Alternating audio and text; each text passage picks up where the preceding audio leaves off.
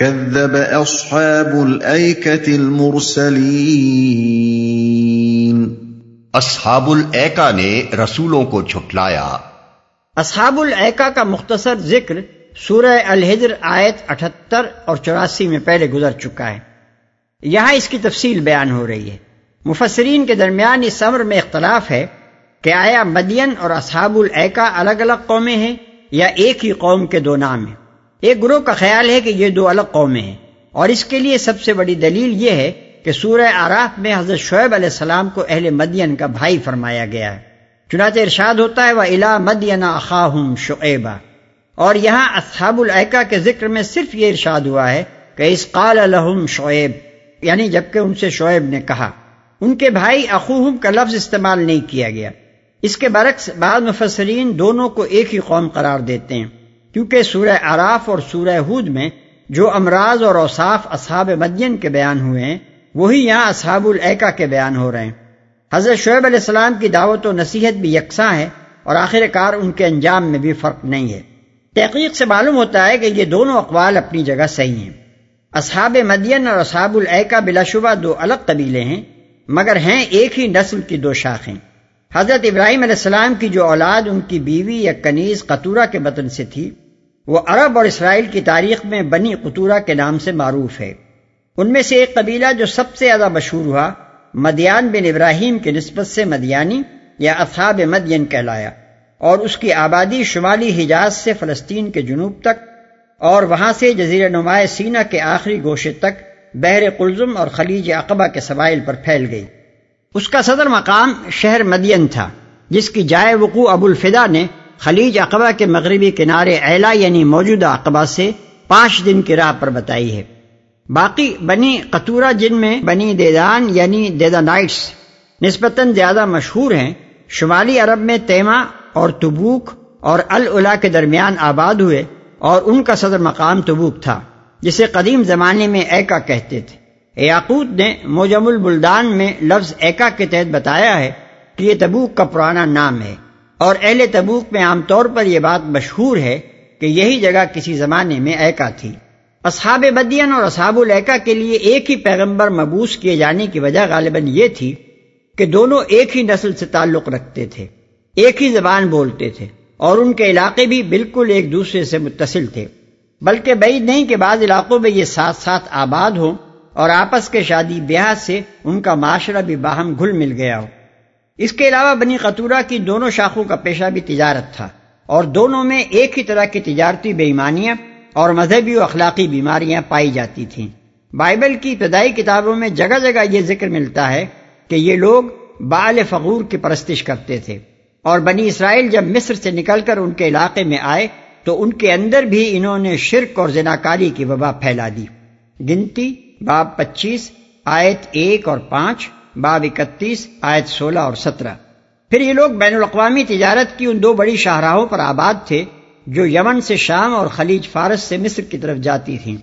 ان شاہراہوں پر واقع ہونے کی وجہ سے انہوں نے بڑے پیمانے پر رہزنی کا سلسلہ چلا رکھا تھا۔ دوسری قوموں کے تجارتی قافلوں کو بھاری خراج لیے بغیر نہ گزرنے دیتے تھے۔ اور بین الاقوامی تجارت پر خود قابض رہنے کی خاطر انہوں نے راستوں کا امن خطرے میں ڈال رکھا تھا۔ قرآن مجید میں ان کی اس پوزیشن کو یوں بیان کیا گیا ہے ان نہ لب امام مبین یعنی یہ دونوں قوم لوت اور اصحاب العقا کھلی شاہراہ پر آباد تھے۔ اور ان کی رہزنی کا ذکر سورہ عراف میں اس طرح کیا گیا ہے، ولا تک ادو بکل سراتن تو اور ہر راستے پر لوگوں کو ڈرانے نہ بیٹھو۔ یہی اسباب تھے جن کے بنا پر اللہ تعالیٰ نے ان دونوں قبیلوں کے لیے ایک ہی پیغمبر بھیجا اور ان کو ایک ہی طرح کی تعلیم دی۔ حضرت شعیب علیہ السلام اور اہل مدین کے قصے کی تفصیلات کے لیے ملازہ ہو۔ العراف آیات پچاسی اور ترانوے، ہود، چوراسی اور پچانوے الکبوت چھتیس اور سینتیس۔ اذ قال لهم شعيب الا تتقون؟ انی لکم رسول امین فاتقوا اللہ واطیعون یاد کرو جبکہ شعیب نے ان سے کہا تھا کیا تم ڈرتے نہیں؟ میں تمہارے لیے ایک امانت دار رسول ہوں۔ لہذا تم اللہ سے ڈرو اور میری اطاعت کرو۔ وما اسالكم عليه من اجر ان اجري الا على رب العالمين. میں اس کام پر تم سے کسی اجر کا طالب نہیں ہوں۔ میرا اجر تو رب العالمین کے ذمے ہے۔ اوفوا الكيل ولا تكونوا من المخسرين. وزنوا بالقسطاس المستقيم. ولا تبخسوا الناس اشياءهم ولا تعثوا في الارض مفسدين واتقوا الذي خلقكم والجبله الاولين پیمانے ٹھیک بھرو اور کسی کو گھاٹا نہ دو، صحیح ترازو سے تولو اور لوگوں کو ان کی چیزیں کم نہ دو، زمین میں فساد نہ پھیلاتے پھرو۔ اور اس ذات کا خوف کرو جس نے تمہیں اور گزشتہ نسلوں کو پیدا کیا ہے۔ قالوا انما انت من المسحرين وما انت الا بشر مثلنا وان نظنك لمن الكاذبين۔ فاسقط علينا كسفا من السماء ان كنت من الصادقين. انہوں نے کہا، تو محض ایک سحر زدہ آدمی ہے اور تو کچھ نہیں ہے، مگر ایک انسان ہم ہی جیسا، اور ہم تجھے بالکل جھوٹا سمجھتے ہیں۔ اگر تو سچا ہے، تو ہم پر آسمان کا کوئی ٹکڑا گرا دے۔ قال ربي اعلم بما تعملون. فكذبوه فاخذهم عذاب يوم الظله انه كان عذاب يوم عظيم.